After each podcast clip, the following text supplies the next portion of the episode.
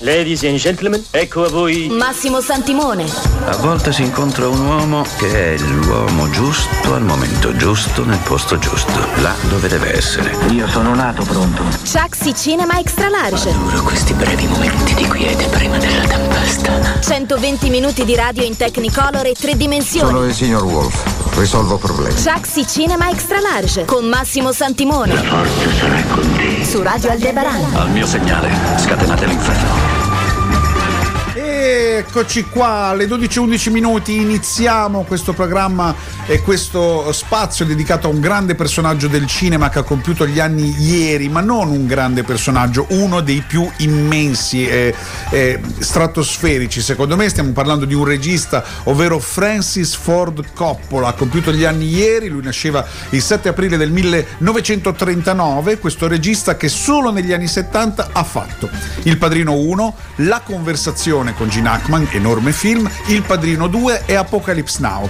Basterebbero solo questi quattro film per decretare insomma il fatto che sia uno dei più grandi registi del mondo, ma poi è andato avanti negli anni anche sperimentando eh, cose visive come In un sogno lungo un giorno, come Dracula di Bram Stoker, che il suo Dracula è stato famosissimo, I ragazzi della 56 strada, Rusty selvaggio, Cotton Club, Peggy Sue si è sposata e adesso sta, stiamo eh, aspettando, forse se arriverà mai, questo film di fantascienza, questo colossal di fantascienza che si chiama Megalopolis che dovrebbe avere tanti attori importanti al suo interno con un budget incredibile. Chissà mai se questo re del cinema Francis Ford Coppola riuscirà a realizzare questo suo nuovo sogno perché ogni suo film era un lavoro durissimo, un sogno da portare a termine.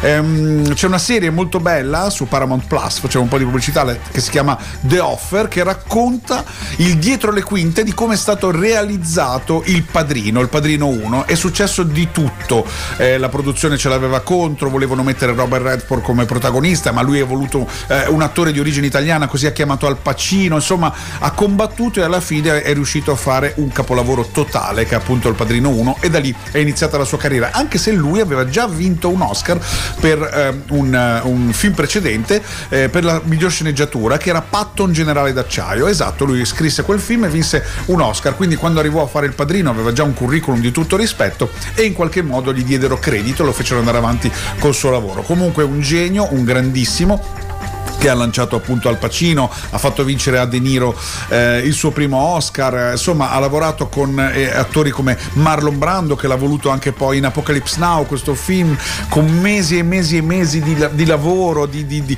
eh, per girarlo in, in, territori ostili dove è successo di tutto e di più. io proprio omaggiamo questo grande regista con una delle canzoni che era dentro Apocalypse Now, cioè Satisfaction, Rolling Stones.